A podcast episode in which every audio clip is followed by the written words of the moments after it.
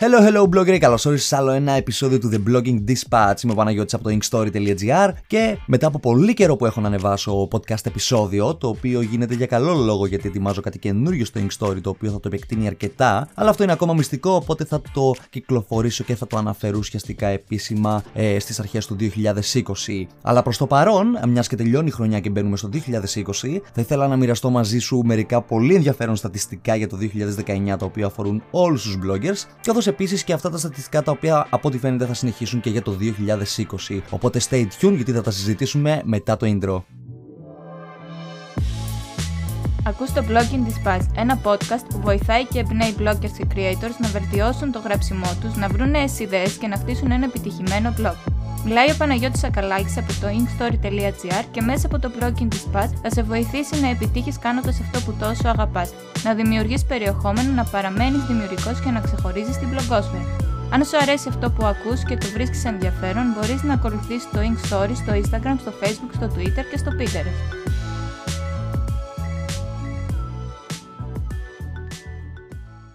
Υπάρχουν αρκετά ενδιαφέρον στατιστικά που μπορείς να μάθεις ε, για την μπλογκόσφαιρα για όλο το 2019 αλλά και για το 2020. Ένα από αυτά είναι ότι το 34,5% όλων των ιστοσελίδων σε όλο το διαδίκτυο τρέχουν πάνω στο WordPress. Όπως όλοι γνωρίζουμε και όπως φυσικά γνωρίζεις, το WordPress είναι η μεγαλύτερη blogging πλατφόρμα αυτή τη στιγμή, είναι η μεγαλύτερη CMS πλατφόρμα για την ακρίβεια και είχα γράψει και ένα άρθρο πριν από μερικούς μήνες με τις δημοφιλέστερες blogging πλατφόρμες. Οπότε μπορείς να πας στο inkstory.gr και να το αναζητήσεις για να δεις ποιες είναι οι μεγαλύτερες blogging πλατφόρμες βάσει των στατιστικών τους. Πάλι για το WordPress, 70 εκατομμύρια νέα άρθρα δημοσιεύονται κάθε μήνα στο WordPress.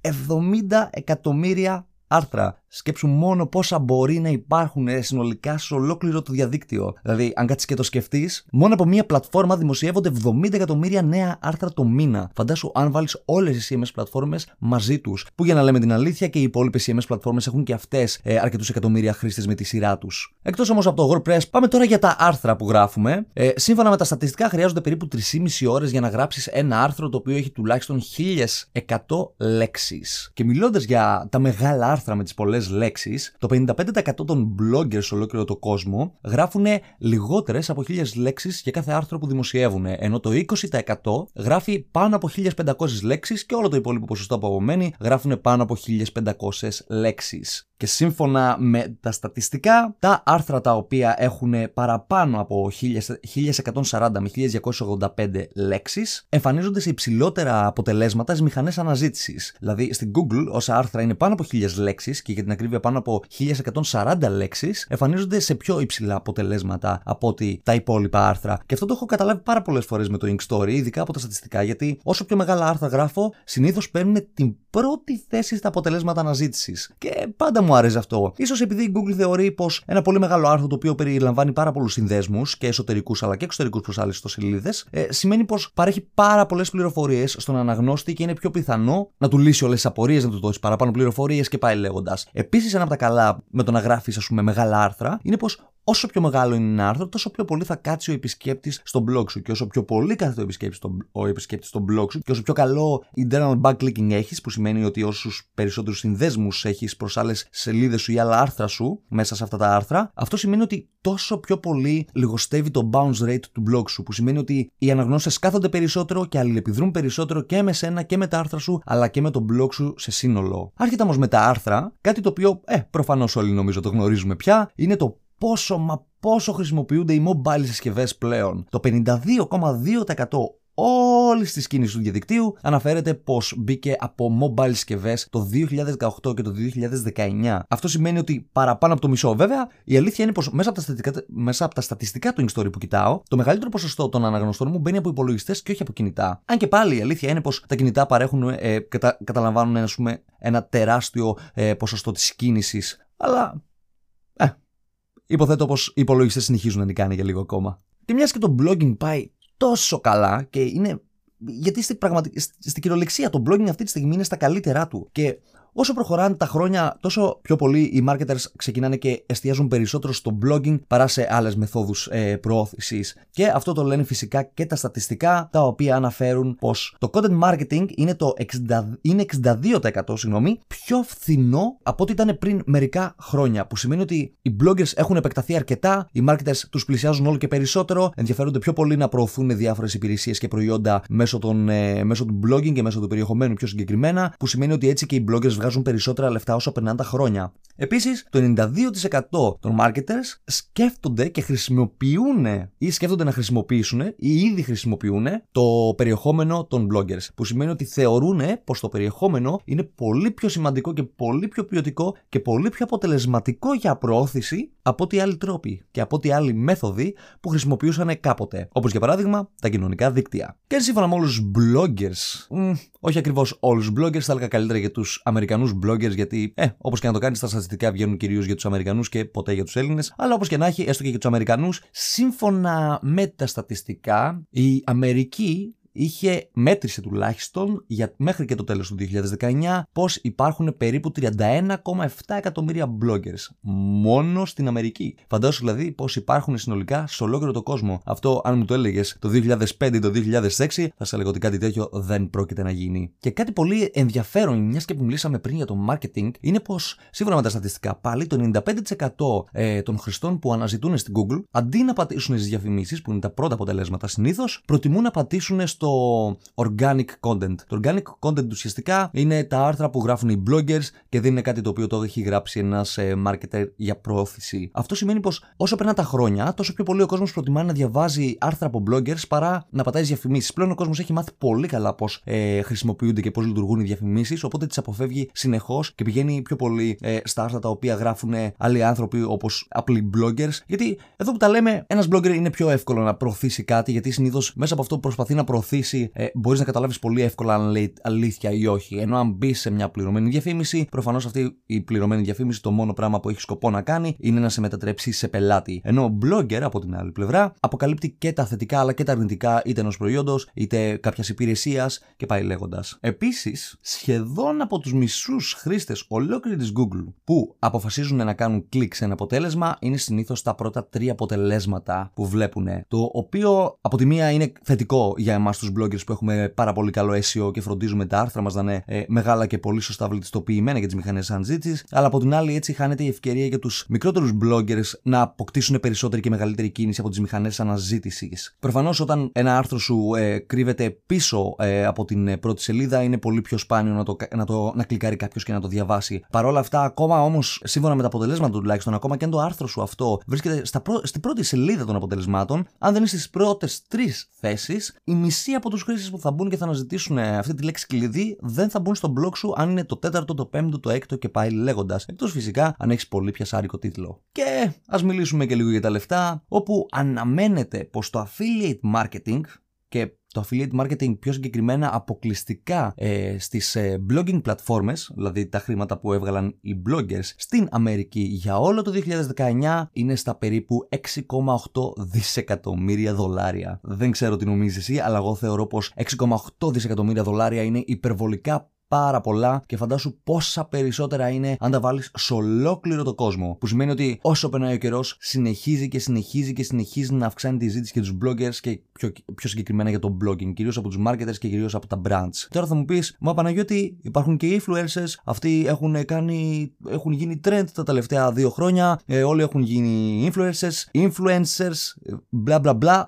δεν, έχω, δεν, μπορώ να το, δεν μπορώ με τίποτα να το εκφράσω, όπως και να έχει. Όλοι γίνονται αυτό. Ε, οι bloggers αρχίζουν και χάνονται. όχι, για την ακρίβεια, σύμφωνα με τα στατιστικά, το influencing ε, είναι μία μόδα η οποία ήρθε για να περάσει. Το blogging από εκεί, και, από εκεί και πέρα, ωστόσο, είναι κάτι το οποίο υπάρχει εδώ και πάρα πολλά χρόνια και θα συνεχίζει να υπάρχει για ακόμα πάρα πολλά χρόνια. Και μέσα στο blogging φυσικά εννοείται πως πρέπει να προσθέσω και το vlogging, το οποίο είναι να φτιάχνεις βίντεο και να ανεβάζει στο YouTube, αλλά και το podcasting, το οποίο, αν και είναι τα την τελευταία περίπου πενταετία πάρα πολύ γνωστό, θεωρείται πως είναι το μέλλον του blogging. Αλλά αυτό είναι μια συζήτηση για ένα άλλο podcast επεισόδιο, το οποίο θα συζητήσουμε κάποια άλλη στιγμή και κατά πάσα πιθανότητα μέσα στο 2020. Και πάμε πίσω στα αποτελέσματα της Google, όπου σύμφωνα πάλι με τα στατιστικά, το 95% των αναζητήσεων που γίνονται, βασικά το 95% των χρηστών που κάνουν αναζήτηση, δεν ξεπερνάνε ποτέ την πρώτη σελίδα. Που σημαίνει ότι αν είσαι στη δεύτερη σελίδα, θα σε δει μόλις το 5% από αυτούς που αναζητούν. Ενώ αν είσαι στη τρίτη, στη τέταρτη σελίδα, μπορείς να καταλάβεις πόσο παραπάνω κατεβαίνει αυτό το στατιστικό, αυτά τα στατιστικά, συγγνώμη. Μπορείς να καταλάβεις πόσο πιο κάτω κατεβαίνουν αυτά τα στατιστικά. Που σημαίνει ότι το 95% των ε, χρηστών δεν ξεπερνάνε ποτέ την πρώτη σελίδα. Οπότε τώρα μπορείς να καταλάβεις για... γιατί είναι τόσο σημαντικό και γιατί αναφέρω τόσο πολλές στα άρθρα μου, τόσες πολλές φορές στα άρθρα μου, το πόσο σημαντικό είναι το SEO και για ποιο λόγο πρέπει να κοιτάς ε, για σημαντικές λέξεις κλειδιά, ε, να αναζητείς συνεχώς ποιες είναι οι καλύτερες, ποιες είναι οι πιο αναζητήσιμες, ε, για ποιο λόγο πρέπει να το blog σου να έχει καλό SEO ε, και για να το έχεις αυτό πρέπει να έχεις ένα πολύ γρήγορο blog, πρέπει να έχεις HTTPS, πρέπει να έχεις AMP και οτιδήποτε άλλο μπαίνει σε, όλο, σε όλη αυτή τη κλίκα του SEO. Και μιας και που μιλάμε για στατιστικά, το 50% των αναζητήσεων είναι μόλις 4 λέξεις ή παραπάνω. Που σημαίνει ότι καθώς η Google μικραίνει τους συνδέσμους και προσπαθεί να τους κάνει όσο πιο φιλικούς και απλούς γίνεται, που σημαίνει ότι όσο πιο μικρούς συνδέσμους έχει για τα άρθρα σου και κατανοητούς εννοείται, τόσο το καλύτερο. Αλλά επίσης πρέπει να φροντίζει πάρα πολύ πώς είναι οι τίτλοι των άρθρων σου. Αν ένα άρθρο έχει πολύ μεγάλο τίτλο, αυτός ο τίτλος θα κοπεί. Που σημαίνει ότι είναι ο τίτλος και μετά πηγαίνουν τελείες τελείες. Αλλά με αυτόν τον τρόπο χάνεις επίσης ε, κατάταξη στα αποτελέσματα αναζήτησης. Όχι πάντα, όχι πάντα, αλλά αρκετές φορές. Και το θέμα είναι ότι μέχρι και τα στατιστικά δείχνουν ότι το 50% των ε, λέξεων κλειδιών τέλος πάντων είναι 4 ή παραπάνω λέξεις. Επίσης να πω πως ούτε είναι πολύ καλό να έχεις μικρούς τίτλους, γιατί η Google δεν βάζει πολύ μικρούς τίτλους στα αποτελέσματά της. Και ένα ενδιαφέρον ακόμα στατιστικό είναι πως το 61% των Αμερικάνων, αχ αυτοί οι Αμερικανοί, περνάνε τρεις φορές περισσότερο χρόνο διαβάζοντας άρθρα σε blogs παρά emails. Κάτι το οποίο είναι σχετικά απίστευτο αν σκεφτείς ότι το email μέχρι και σήμερα, το οποίο αν δεν κάνω λάθος υπάρχει πάνω από 20 χρόνια, είναι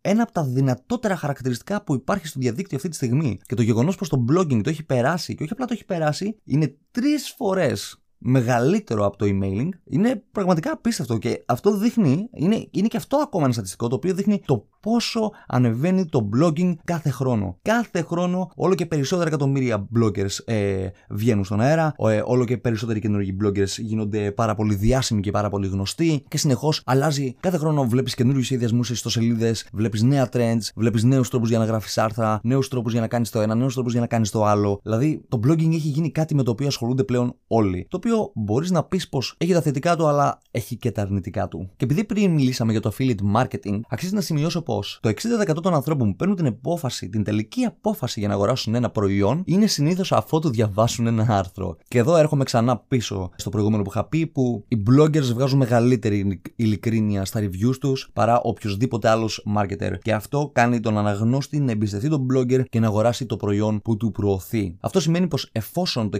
60% των ανθρώπων που αγοράζουν ένα προϊόν το κάνουν επειδή πρώτα διάβασαν ένα άρθρο, φαντάσου πόσο περισσότερο θα μεγαλώσει αυτό το ποσοστό με τα χρόνια και πόσο καλό είναι για τους bloggers οι οποίοι όλο και συνεχώς θα αυξάνεται το εισόδημά τους και θα αυξάνεται και θα αυξάνεται και θα αυξάνεται. Γιατί το affiliate marketing μπορεί να φέρει πάρα πολλά λεφτά. Είναι φυσικά ανάλογα με τις πωλήσεις που κάνεις και το ποσοστό που θα πάρεις αναπόλυση από την εταιρεία. Αλλά παρόλα αυτά, αν έχεις μια εταιρεία η οποία σου δίνει ένα μεγάλο ποσοστό αναπόλυση και έχεις αρκετό κόσμο στο blog ο οποίος σε εμπιστεύεται και κάνει αγορές από εσένα, μπορείς όχι απλά να βγάλεις ένα χαμηλό ή ένα εξαιρετικό εισόδημα, να το πω μπορείς να βγάλεις ένα καταπληκτικό εισόδημα. Και τέλος, πάμε για τα τρία τελευταία στατιστικά, όπου το 44% των blogger ε, δημοσιεύουν νέο περιεχόμενο 3 με 6 φορές το μήνα. Θεωρητικά είναι σχετικά λίγο, αλλά είναι και ανάλογα το blog που έχεις. Αν το blog σου είναι πολύ προσωπικό, τότε δεν υπάρχει λόγος να γράφεις και περισσότερα άρθρα. Αν πάλι έχεις κάποια ε, ιστοσελίδα ενημερωτική με ειδήσεις ή με το ένα ή με το άλλο τέλος πάντων, η οποία χρειάζεται συνεχής ενημέρωση, τότε είναι απόλυτα λογικό να γράφεις πολύ περισσότερα ε, άρθρα κάθε μήνα. Από την άλλη πλευρά, και αυτό είναι πολύ ενδιαφέρον γιατί το βλέπω τώρα, όταν δημοσιεύεις 16 άρθρα το μήνα, παίρνεις περίπου 4,5 φορές περισσότερα clicks από ότι αν δημοσίευες 4 άρθρα το μήνα. Κάτι το οποίο οποίο δεν ξέρω αν θα πρέπει να σε ανησυχεί ή όχι ανάλογα με τον αριθμό των άρθρων που γράφεις κάθε μήνα. Βέβαια, προτιμώ πάντα την ποιότητα παρά την ποσότητα και το έχω γράψει και το έχω αναφέρει πολλές φορές αυτό σε άρθρα μου. Οπότε, αν μπορείς να γράφεις λίγα αλλά πολύ καλά άρθρα, προτίμησα να γράφεις λίγα και πολύ καλά άρθρα και όχι πάρα πολλά και πρόχειρα, να το πω έτσι, ή πρόχειρογραμμένα. Και τέλος, πάμε για κάτι σχετικά ανησυχητικό, το οποίο η αλήθεια είναι πως είναι ανησυχητικό, αλλά βέβαια αυτό δεν θα έπρεπε να μας επηρεάζει στο affiliate marketing και στο εισόδημα που βγάζουμε από αυτό, αλλά μας επηρεάζει πολύ σημαντικά στο εισόδημα που βγάζουμε από τις διαφημίσεις που προβάλλουμε. Καθώς σύμφωνα με τα στατιστικά του 2015, πάνω από 200 εκατομμύρια χρήστε σε ολόκληρο το κόσμο χρησιμοποιούσαν blog και είχαν ενεργοποιημένο blog. Αυτό πάει αγαπητέ blogger και σε σένα, γιατί έχω δει πάρα πολλούς bloggers έχουν συνεχώς ενεργοποιημένο blog και μπαίνουν σε blogs άλλων bloggers με ενεργοποιημένο blog. Για ποιο λόγο να το κάνεις αυτό; Χρησιμοποιήστε το adblock εκεί που πρέπει. Χρησιμοποιήστε το adblock όταν μπαίνεις π.χ. σε torrent σελίδε που έχουν πάρα πολλές διαφημίσεις. Ή σε blogs τα οποία προβάλλουν πάρα πολλά pop-ups παράθυρα, under pop-ups διαφημίσεις και πάει λέγοντας. Όχι σε bloggers που προσπαθούν να βγάλουν το εισόδημά τους όπως εσύ. Οπότε, αν έχεις adblock, κάντο μια απενεργοποίηση στα blogs που διαβάζεις περισσότερο και προσπάθησες να μην το χρησιμοποιείς όσο, το όσο το δυνατόν γίνεται περισσότερο. Και να σου πω κάτι, δεν έχω για πολλά χρόνια adblock. Είχα κάποτε, δεν έχω πλέον και για πολλά χρόνια δεν έχω adblock και ποτέ δεν με πήρε ούτε μια φορά. Ποτέ δεν είδα μια σπαστική διαφήμιση. Ε, βασικά, όχι ποτέ, αυτό είναι ψέμα. Έχω δει αρκετούτσικες φορές ε, μερικές σπαστικές διαφημίσεις σε κάποιες ιστοσελίδες. Που θα ήθελα να ενεργοποιήσω το blog εννοείται. Αλλά τουλάχιστον στις περισσότερου blogs που διαβάζω δεν με ενοχλούν καθόλου μα καθόλου διαφημίσεις. Και όλο παραδόξως πολλές φορές βλέπω διαφημίσεις με προϊόντα τα οποία μου αρέσουν. Ε, οπότε κλικάρω κιόλας για να δω τι γίνεται. Και έτσι βοηθάω και τον blogger να αυξήσει το εισόδημά του και να συνεχίσει να κάνει αυτό που τόσο πραγματικά αγαπάει. Αυτά λοιπόν ε, για το σημερινό podcast επεισόδιο. Θα το κρατήσω λίγο σύντομα, γιατί όπως είπα, ετοιμάζω να επεκτείνω το Story ακόμα περισσότερο. Οπότε θα συνεχίσω να κάνω με αυτό που έκανα πριν. Απλά ήθελα να ανεβάσω ένα podcast και να μιλήσω για αυτά τα στατιστικά, τα οποία τα έχω εδώ και περίπου ένα μήνα ε, συλλεγμένα και τα θεωρώ πολύ ενδιαφέρον. Μου αρέσει πάρα πολύ να διαβάζω για τα στατιστικά του blogging, γιατί είναι κάτι το οποίο κάνω. Είναι η δουλειά μου, ε, είναι το χόμπι μου, είναι η αγάπη μου και τα θεωρώ πολύ διασκεδαστικά τα συγκεκριμένα ε, στατιστικά και πόσο μάλλον όταν αυτά είναι πολύ θετικά και δείχνουν ότι αυτό που κάνω ανεβαίνει και ανεβαίνει και ανεβαίνει και ανεβαίνει και όλο και περισσότεροι άνθρωποι ενδιαφέρονται να το κάνουν και να ξεκινήσουν με αυτό. Μέχρι το επόμενο podcast επεισόδιο λοιπόν, καλή συνέχεια και keep blogging.